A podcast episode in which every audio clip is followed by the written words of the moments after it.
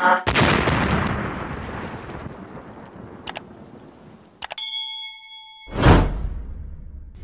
right, my check, my check. What's good, everybody? We're back for another special episode of the Fresh Start Podcast. Your host, DJ Boom. I'm sitting here with special guest Jacob and our co-host Deco. Hey. We So- back, so- man.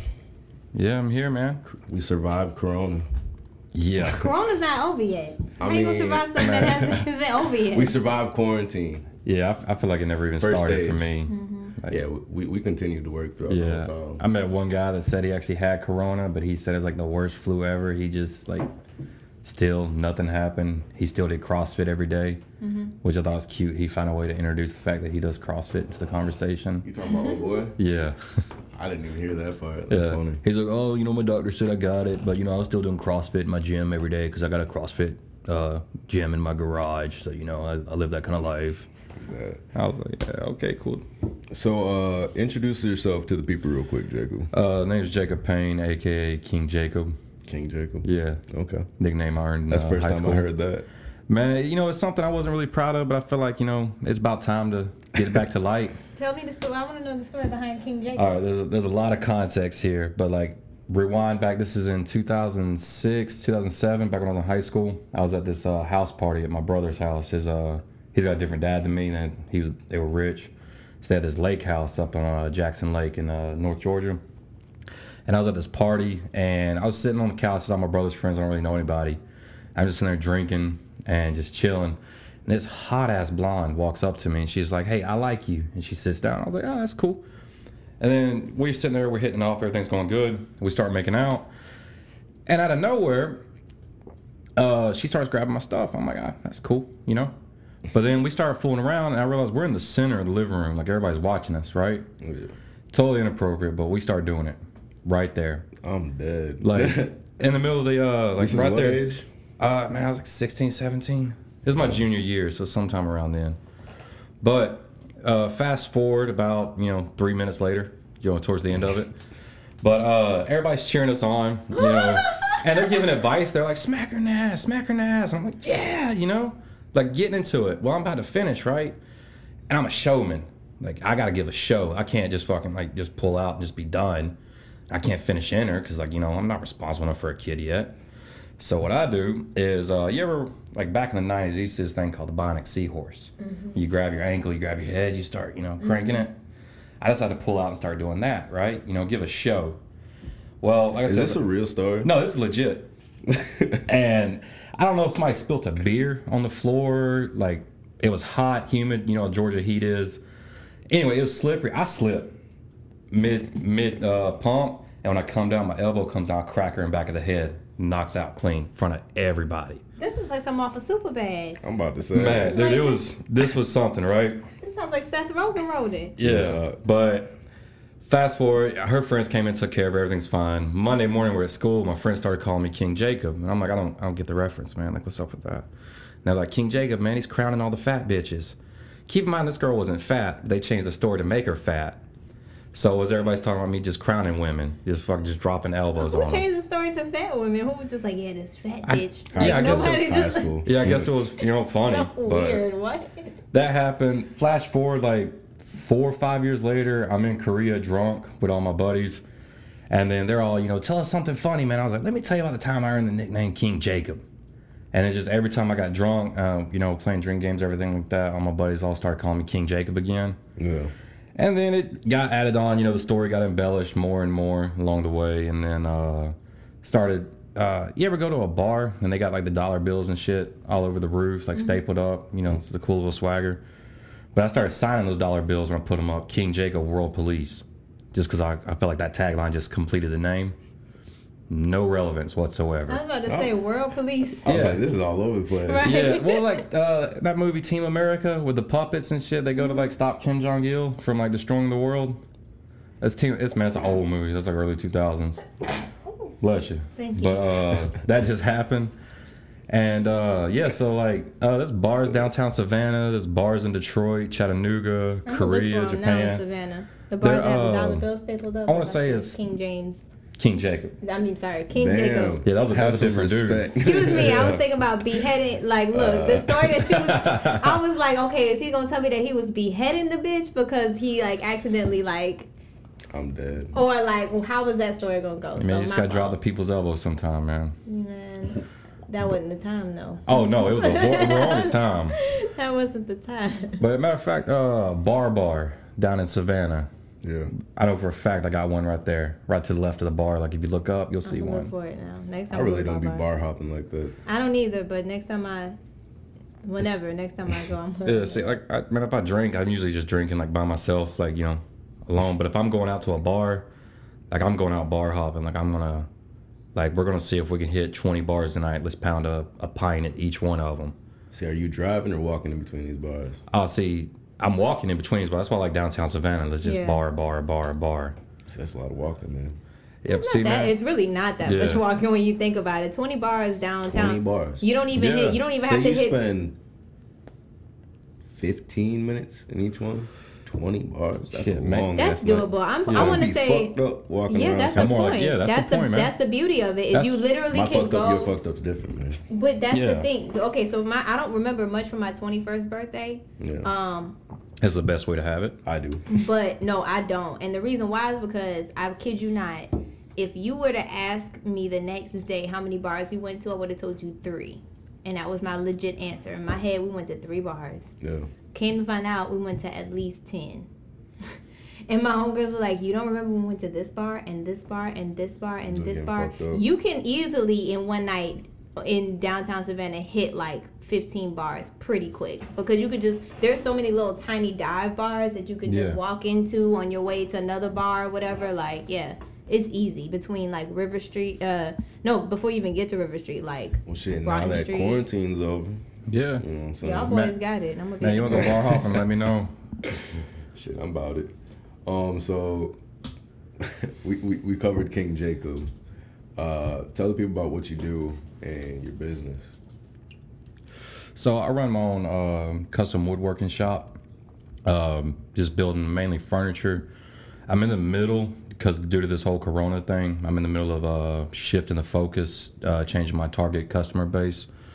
But essentially, uh, any furniture, wooden models, plaques, stuff like that, I build it all. Um, up until here recently, my primary uh, customer base was uh, all military.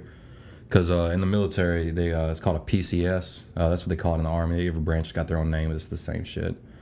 But uh, basically, it's permanent change of stations whenever they transfer you to another base. Depending on how much everybody around you liked you, they'll give you a PCS gift. And uh, I saw that opportunity about four or five years ago to start, you know, marketing and taking advantage of this because they're all going to these trophy shops right outside the gate where they're charging seven to eight hundred dollars for this little just piece of shit uh, slab of walnut with your name stenciled on it. Some takes five minutes to do. They're charging ridiculous prices. So then I started doing uh, models of the uh, the trucks and the aircraft that we use, and I started selling those. And then uh, also I was in a cavalry unit. Uh, ones where the cowboy hat, Stetson, Spurs, all that stuff. It's real cool. Uh, so everybody's Stetsons, man. It's just uh, two, three hundred dollar hat. Depends on which company you order from. You got to pay for it with your own money, which is stupid as fuck.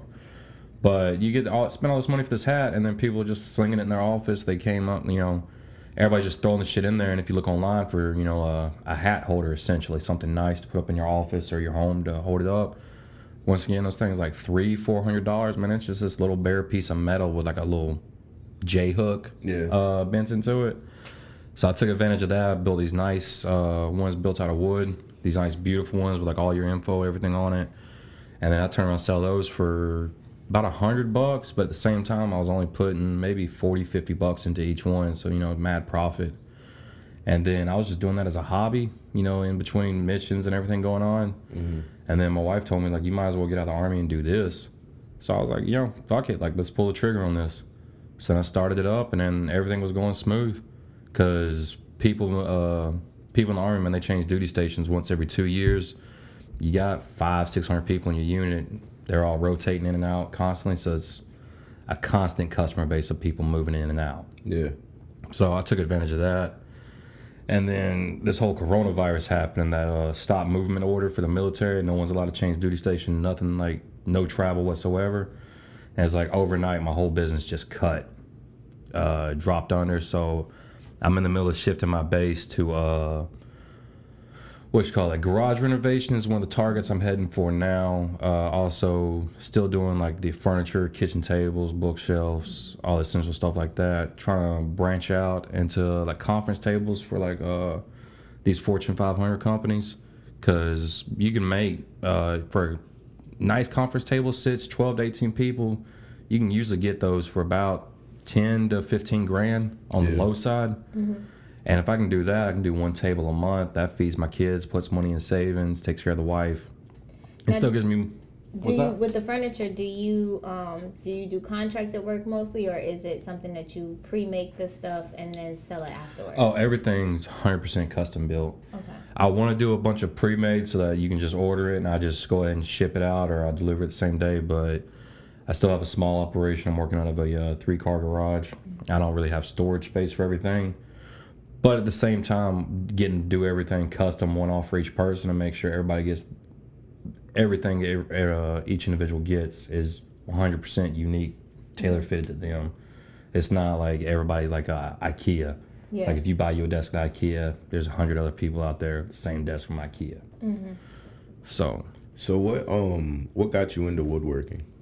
Uh, honestly, my grandfather, Yeah. uh, he did woodworking like just as a hobby, and then basically growing up poor.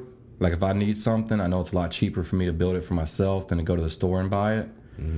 Cause like a kitchen table, even like a cheap one from Rent a Center that's all just pressed wood that'll fall apart after a couple of years, like five six hundred dollars, or you can run down to Lowe's, Home Depot, spend maybe sixty bucks, and now you got a really nice dining table, and it gives you that pride when you got uh, friends, family come over, they're like, "Damn, I really like that table, man. Where'd you get it?" I was like, "Oh, dude, like I built that in my garage." Yeah. So you know, it gives you that little ego boost. And then, like I said, out of nowhere, man, I just realized people actually pay me for this. So just took off in that direction. Were you um so you said your grandpa mainly taught you? Did he was there any like where'd you get all your learning from, I guess, or your education in woodworking? Trial and error, Yeah. like 100%. Um, I was doing, it wasn't, it was more functional furniture that I was doing in the beginning. You know, just, you know, two sides, the shelves, whatever I needed it for at that moment. Every now and then, like I dip out, try to do something that just looks pretty, just because see if I can do it. And then probably about six years ago, man, I discovered this uh, small time app, uh, YouTube. You know, I don't know if you've heard of it or not. But turns out like there's a lot of motherfuckers on there doing woodworking. So then I started watching other people doing their stuff, and like you know, everybody gets their own style and develops it, and then they actually like teach you like, hey, this is how I do this. But like the way my mind works is I don't I don't do good sitting still. So like if I uh, walk into someone's house and I see like the desk you have right here, the whole time we've been talking, I've been planning out in my head, like the back of my mind, like how to actually build that, like the joinery and everything like that. And then I'll just get to the point where I've thought about it for two, three weeks, like just in the back of my mind. And I'll just walk into the shop and just decide, like, I'm gonna build this. Yeah. And then in the middle of building it, I'll see where I've messed up. And 90% of carpentry is covering up your mistakes. Mm-hmm. So like um, like when you install cabinets and stuff like that, you know how the floor is not level. So you put it there, but then you got to put trim over it to cover up where everything's on level, kind of trick the eye.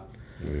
But then if the gap's too big, you got to get bigger, uh, bigger trim, smaller trim. So sometimes uh, your mess up dictates the design. But it's like rolling on the fly. Like that's the part I love. Is uh, essentially it's like solving a puzzle. Stuff messes up, and you just got to figure out how to fix it on the spot without costing yourself and the customer, you know, a couple extra hundred dollars. Now, would you say that you have a particular style? Because you mentioned like YouTubers that you watch having like their own style. I'd like to think I do.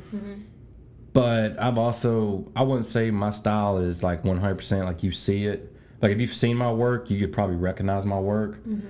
But it's not something like if it's in a museum, everybody's gonna walk up like, no, that's that's definitely Warhorse wood shop. Well, can you describe it for me? Like, what are some pieces or like some aesthetic things that you gravitate more towards, or that you stay away from when you're putting together furniture? I, I try to stay, uh, like I, I try to target aesthetics. Like I do want it to look good, but my overall goal is function. Like this needs to function the right. Case in point, like uh, my bed frame, like for my personal bed, it's a queen size mattress.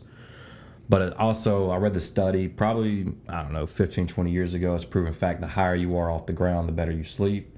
So I wanted a high rise, but also I don't have much storage space in my house. Like there's not um, like big walk-in closets everywhere, and I have a lot of clothes. My wife has a lot of clothes. Everything's jammed in the dressers. So the overall function and purpose of it was I wanted uh, it's called like a captain's bed style. It's basically got drawers and everything under the bed. So I built it out like that. Made sure it had enough space to hold everything I own as far as clothing wise. Uh, not shoes though, but everything as far as clothing wise, plus two extra drawers. So that dictated the space. It got it a little bit higher. But then also, uh, I had a puppy at the time when I was building the bed. My wife was tired of the puppy sleeping on the bed. But so I carved out the spot that goes under where I sleep at. He's actually got his own dog bed built into it, so that uh, that contributed to the design of it.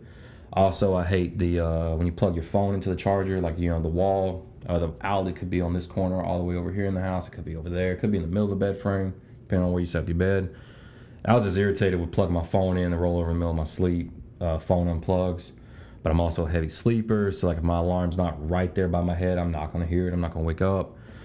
So my solution to that problem is I'm gonna integrate into the headboard of it. I'm gonna put wall outlets into it, but I'm also gonna build a mantle into it so that my phone can sit there right above my head.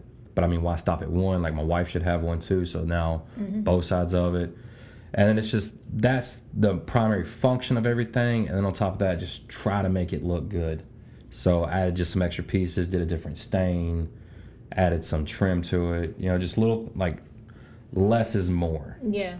So there's not like a specific set or like a group of items that you build. It's just more like throughout life, whatever you've needed, you just kind of try it out, and if you liked it, you continue to build it and build for others. Uh, technically, I mean that's a pretty good way to do it. A lot of things is like uh, another thing I built for myself. I built a coffee bar just because the new house that me and my wife moved into, we didn't have room. There's no counter space, like just none.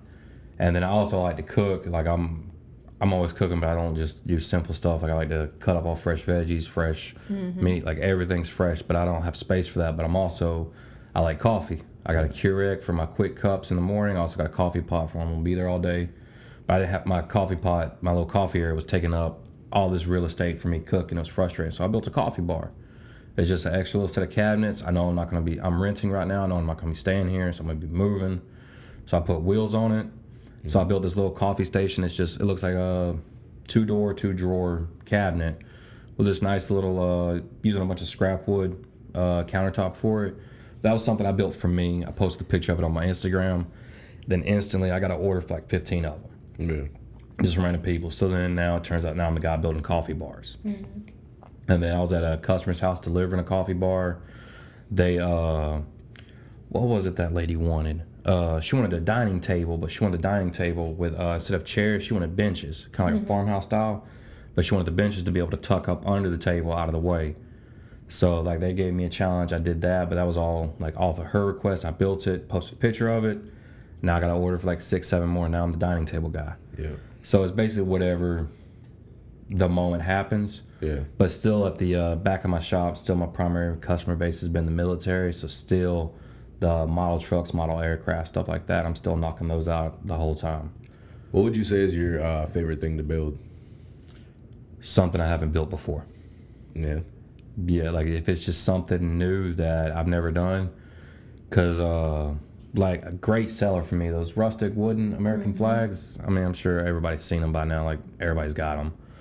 But like those uh, Veterans Day, Memorial Day, uh, Fourth of July, those are my number one sellers. I can make probably six grand the week of the Fourth of July, Yeah. just knocking out those flags, and it's a three dollar investment on my part. Yeah. So it's always great sellers. But if uh, like let's say you came to me, right? Like I'm getting a new podcast studio. I want my table where everybody's sitting down at. I want it to be unique. I want everybody to walk in and realize like, hey, this is something 100% unique.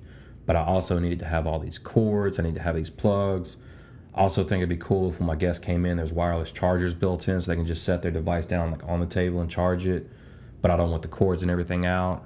But I also need to do this. I need to do that. So now you just gave me a laundry list of all this dumb shit that makes no sense to anybody else.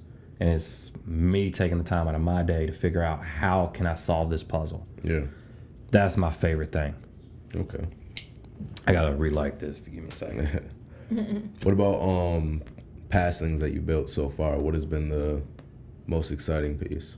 Most exciting and most challenging. The most challenging thing I built here recently is a uh, bunk bed, which I actually built this for my kids. Was the original start for it, and then, like I said, orders come in for more stuff similar to it. Yeah. Is for some reason my wife made this decision while I was deployed, but my son's getting a full size bed, my daughter's got a twin size bed. But like I said, when we moved into our new house, the bedrooms are small, nothing fits, they don't have space for anything. They spent five minutes in there. So it was how do I get these two beds into a bunk bed when they're not the same? Like they're not the same size or anything like that, but they also have a bunch of crap, like getting the storage and everything for that. So realize with the floor space to maximize it, obviously the uh, the full size mattress needs to be the top bunk. So that way the twin size mattress on the bottom takes up the least amount of real estate. So it's how to form the structural integrity of it so that it can hold the weight. Because my son's a big guy. He's my daughter's three years older than him, and he's already bigger than her. Like you know, Dang. he's genetically engineered to be an offensive lineman. Like, yeah. So I gotta make sure this holds his weight for the next five to ten years. But then at the same time, like now I gotta figure out like, do I do a ladder? And I decided ladders are boring, and on top of that, my kids also have a big bookshelf in their room that I absolutely hated. It was this IKEA piece of crap. My wife bought them. So it's those uh, uh what's those things? Those cubicle uh little squares. It's got a bunch of squares built in. You put the little baskets in. Yeah. You know what I'm talking about? You don't like those? I do like those. I didn't like the one that we had. IKEA got some cheap shit. Yeah. Not gonna. But low key though, they they revolutionized that like that whole industry. Because most time people think about furniture, man, they think about IKEA. Like They're like the McDonald's of furniture. Yeah, Just because I there's like that what in Ashley's like you don't really hear they got the Nah, most IKEA marketing. and but IKEA is on like what he's talking about. IKEA literally like like you have to build everything yourself. But what they've done is, is they've literally created like almost like That's fast fashion and Yeah. fast food. They're like fast furniture. Yeah. So everything is like hella cheap. It's not quality at all, but it's very simple. It's clean aesthetic. you can get your McDouble bookshelf right here. Yeah. pretty much But, like, like, they- and that's what it is. They've renewed, they've uh, removed the whole like R and D process behind it. Like you don't have to sit down with pen and piece of paper figuring out how to get this. Like, do you have these right tools to cut this wood the right way? Yeah. So it's just it's like a box of Legos. Like it's, it's functional Legos for adults. Is what it is. Like they've, as much as I hate on IKEA, like I'm super respect for them because they like they've cornered that whole market. Yeah. And the same like I was talking about earlier, like you got pride in them. People are like, man, I really like that. And you're like, yeah, dude, I built that. Like Yeah. that was me. I was mad the whole time I was building it, but but uh but yeah, so instead of doing like ladder, I set up a staircase. Like I built them a staircase out of it, but I did it in the same style, like those uh those little cubicles. So all their baskets and everything still fit in there. Yeah. Like man, I was super proud of that. But all my projects, like anytime I do something new, I'm always the most proud of it in like the first maybe five days. After that, like I'm bored with it. I want something new. It's like my favoriteest thing I've ever built is always the last thing I just built. Okay. Like I, I got a toolbox that's it was 100% for me, 100% functional. But I, like I wanted a, uh, I'm a craftsman guy. I went to Lowe's. I wanted to go pick out me a craftsman toolbox because I got some extra money. And still, like one of these 22 drawer tool, toolboxes is like $1,800. Like that's a car. Yeah. Mm-hmm. So like I can't justifiably spend that much money. But then I looked over, I priced it out, drew it out. It cost me two hundred dollars to build this toolbox for myself. It comes with the same amount of drawers. I can paint it, stain it the way I want it. I can customize it 100% for me. And man, I love that thing for about two weeks. And now like I'm just I want my next thing. Like I, mm-hmm. I need my next fix. Yeah. I got some work for you if you need a fix. Oh I just moved into a house and I have like a whole empty uh, dining room that I'm like, I need a table. I got a sunroom I've been trying to brainstorm around. Yeah. Yeah. Oh, see, I can I can set that up in a heartbeat. Yeah, you the dining table guy, so Yeah. I need to call you for the dining table and the coffee, the coffee bar. Oh yeah, I can set all that up. Mm-hmm. So um as far as setting up your business, um how long how long you got out of the military at what year? I got out last December, technically. Last so about December. yeah, about five six months ago. Oh, so that wasn't that. No, very recently. Were you doing the woodworking before while you were in? Yeah, see, I started it all up and uh, I came up with a name and everything, like branded my page probably about three years ago, Yeah. two and a half, three years ago. But it was just something I was doing on the side, like you know, just a little side hustle. Yeah. And I realized I could do this full time, and then basically I, I I played it the safe route. Like I still have my full time job, which in the army is like a mm-hmm. job and a half, but it sometimes it's barely half a job. So I just took advantage of all the free time I had, but I'm also used to not sleeping at all. Like I can go three, four nights without sleep, like no problem for me. So I was losing sleep every night. So basically, I'd work from 6 a.m. to about 5 or 6 o'clock, Yeah.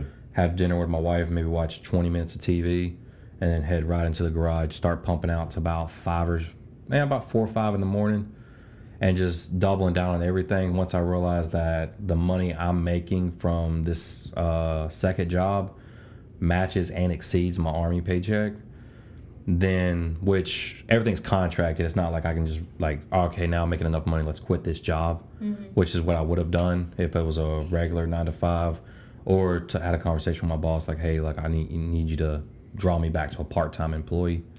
Like that's the route I would have taken that way. But once I realized all the money was there, and then I had vacation time saved up because I planned on getting out when I did. So I had three months of leave. So that's three months of steady paychecks.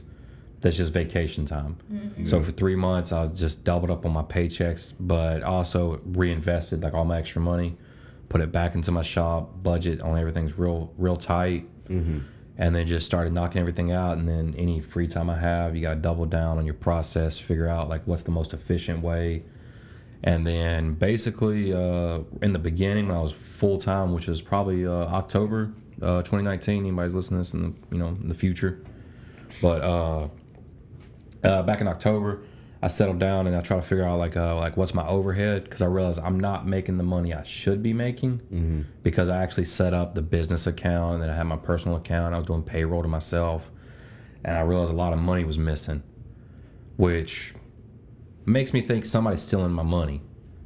But then I sat down, uh, spent a whole day just going through everything and realized like it's me, like I'm hemorrhaging money. I'm money. gonna say it's just you and your yeah, business. though, like it was just me. if it had been other, well, still, if it's I'd have just been you. quick. Like if anybody else would have been involved in my business, I'd have been Yeah. at their front door, like, "Hey, you're stealing my fucking money." Damn. But it's just me, so like, you know, what, am I gonna knock on my own bedroom? Yeah. so I realized it's basically overhead. Like overhead was killing. That's uh, essentially that's what it costs to run a business. So that's your power bill, all the consumables. So like for me, that's the saws, sandpaper, the screws, the glue. That's all stuff previously I hadn't had uh, like worked into my pricing module. So now I realize like I need to up the price to compensate for this, or I just need to get more efficient, so I'm spending less time on each thing. How long did it take you to realize, like, all right, I'm not making the money I need to? Uh, about two months because it took like this is uh, set up with spreadsheets, which I'm old school. I don't really. I should be better at computers. I'm I'm just not. Like it's never been my thing. So I got a little uh, those little grid papers you can buy at the craft store. You know what I'm Oh, talking you about? on paper still? Yeah, I bust out the paper because like I can physically see it now. Like it's Okay. so I'm doing all the math myself. I'm counting everything. Okay, this is this month's profits, and then next month I had less than I thought I did. So then I had to sit down and compare it. Okay, like I I built this many things. I spent this much time doing this. I spent that much time doing that. Started doing proper inventories like my screws, my nails, my glue. Like actually figuring out like what the fuck has happened. Like why am I making less now? Because I got more work. Like I should be making more money. So then I figured out like this is 100% on me. Like my overhead is not calculated into it. So then I had to sit down, figure all that crap out. So then the third month, I broke even because now I know how to do it the right way. Fourth month came up, now I'm making profits again. So then it just it started pumping up. Everything started running smooth then. Yeah. So I guess like what for somebody, let's say a young person wants to get like started in something like this, like they're listening to what you're saying and they're like, "Yo, like this sounds dope, right?" you had a, you said your your grandfather's, Yeah. yeah. Um, for a young person or anybody, it doesn't have to be a young person who's interested in getting started in something like carpentry. What's the easiest way to just kind of get their hands and their feet wet? If they're trying to get into carpentry, uh, honestly, man, look on YouTube. 100 percent. There's two or three hundred guys. I could name probably ten of them that are really good, but you got to decide what you want to build, what's the level of quality you're looking for. Because especially now, there's this whole movement that started about a year ago called postmodern. Uh, Oh yeah. yeah, and it's basically it's plywood, which I like the postmodern. Like I love like the, the the we talked about this. Like I want my I know it's supposed to be higher, but I like the low to the floor decor. yeah. With like the crates for the bed frame and stuff like that. Yeah, well, see, I like I, I like the styling of it, like the aesthetics of all the crazy angles, the feet splayed out. I do like that, but it's like people are okay with like the exposed plywood edging, mm-hmm. which if you know anything about wood, like plywood's not quality.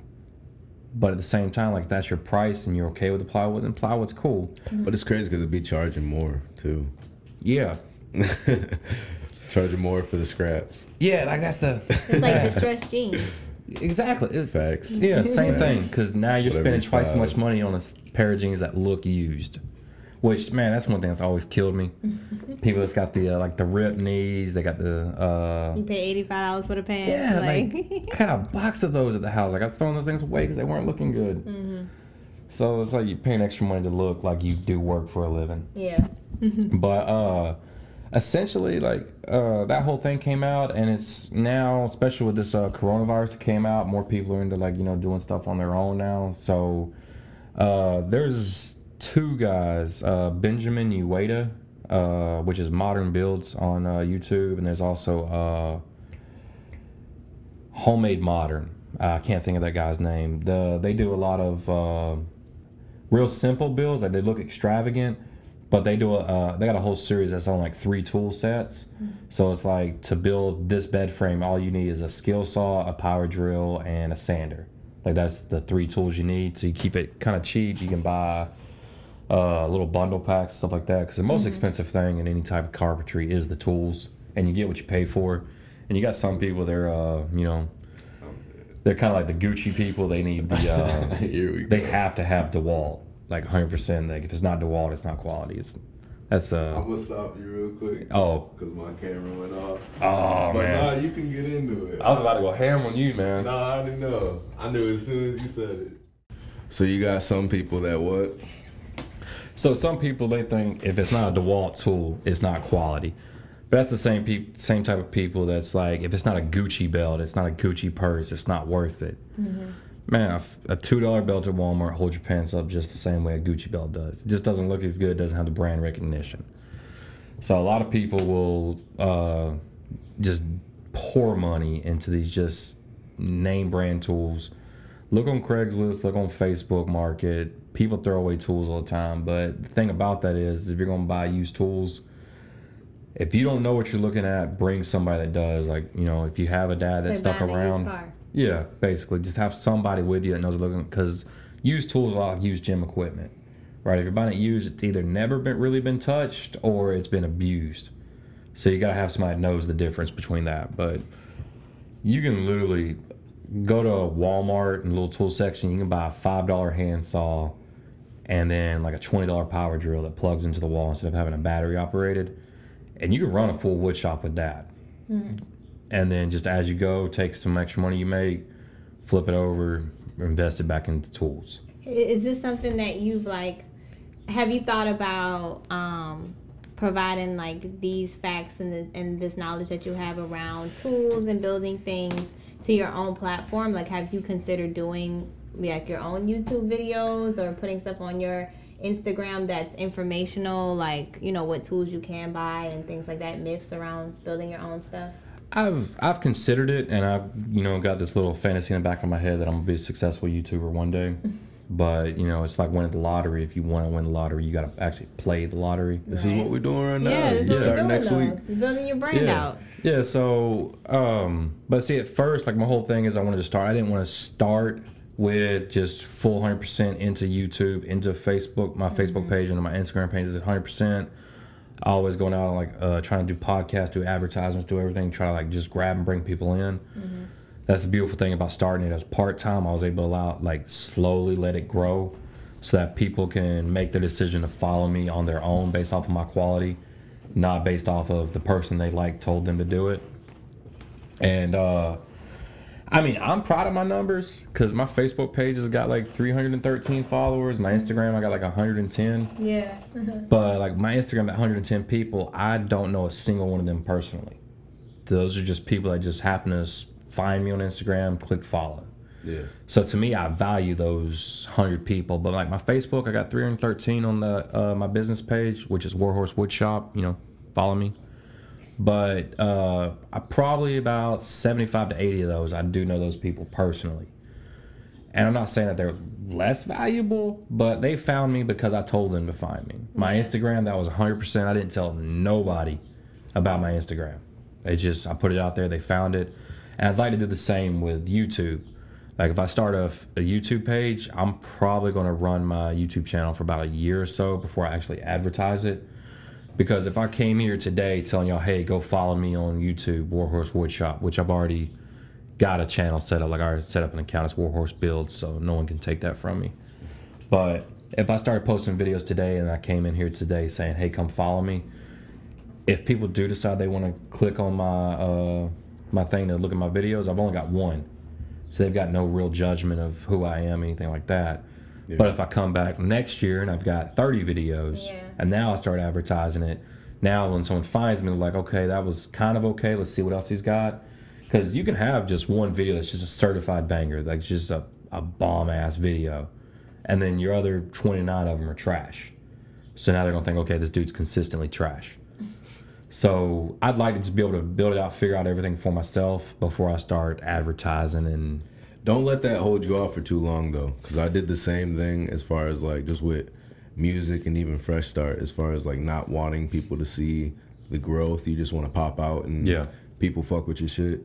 But you know, you'd be surprised how how fast time will go by. I was gonna say too, like even when we're talking about like rep talk, God knows, like that first episode was like rough. Yeah. So I have a pod. It's not about me, but I I manage a podcast, produce a podcast in one of the alternative schools in Savannah, and Boom is basically our engineer that does all the post production stuff okay. and I don't know what I'm doing. Like I I know how to work with kids. That's my day job, but I don't really do any type of filming and audio recording stuff. I do all of the behind the scenes planning and producing stuff.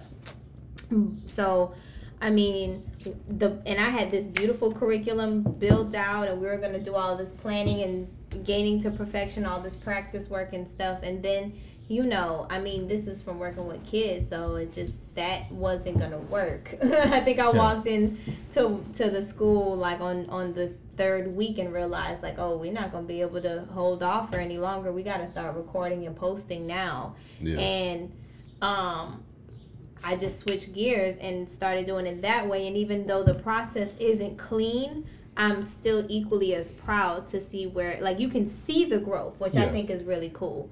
Yeah. As opposed to normally, I'm a perfectionist as well. Let me get all these loose ends tied. And I guess, like, again, working with kids and education has kind of flipped that mindset to where sometimes you just gotta jump into the deep end and then figure out how to swim afterward. Yeah. Um, And that- some people will it some people will appreciate, you know, you taking them on that journey with yeah, you. absolutely. Well, I mean, it's the same with life, man. You gotta find that balance. Like, you can't pull the trigger too fast. You can't pull the trigger too late. Yeah. I mean, like most people are like, uh, like marriages, right? Like marriages are failing left and right, but it's because people pull the trigger too quick. You know, like their fifth, sixth date, like, damn, I really like this person. Let's get married. Like, fuck it. Like everything's good. Mm-hmm. So they pull the trigger too soon. Now they realize, like around like their six month anniversary, damn, she really does eat every meal chewing loud as fuck. Like I can't stand her. But then That's that's, a deal breaker. yeah. But then oh man, I, people eat loud. Like, I'll give you Open one mouth warning. chewers, I just Yeah. can't. Like, Yeah, I mm-mm. Well, see, open mouth chews, I can, I can understand that. Like, hey, close your mouth, man. That's gross. Mm-hmm. But people who close their mouth and they're still eating loud, like, oh man, I just want to uppercut you, just so bad. That's your biggest pet peeve. But oh no, it's not my biggest, but that's that's, that's up there. But then, definitely up there in my top five. but then there's other people, man. They've been dating for seven, eight years. Like, what? y- Y'all ain't getting married. Y'all got no plans. Like, y'all have wasted almost a decade. Like, either pull the trigger, don't pull the trigger. Like, you know, I mean, maybe marriage just isn't for them. I mean, it's, You know marriage saying? isn't for everybody. I would say that for the people who decide, there's a lot of people who are knowingly in relationships where they know, like, this is what it is. Like, there is mm-hmm. no, like, the on paper marriage isn't going to happen. But I think there's a difference between acknowledging that and then pursuing, you know, moving forward with that in mind versus those people who are in this gray area of we've been together for seven years and I'm still like take Jim Jones and what's his wife name Chrissy poor baby just waiting on the ring and the marriage and like we all just waiting with you like we might as well go ahead. I'm sorry it's okay it's love and hip hop stuff but Oh, okay. um it's it's just people You good over there? Yeah, I'm good. I good. remember my What? first beer. Uh, it's tea. oh anyway but um yeah like you do have those people Man, who are chug just that waiting cup. Yeah, man, that's my, that's You my go third crazy. one. All right. I'm Oh, still damn. sipping. I was gonna say, let me. I mean, Sipping Catch up slowly. a We little taking a Some break. will- We, I think this is room for a break. I think we need a Uh, break now. All right, so yeah, Yeah, we're gonna we're gonna take a quick break. Stay tuned. Uh, we got a couple more questions for Jake as far as his business and the uh, trial ships of building that. Stay tuned, Fresh Out Radio.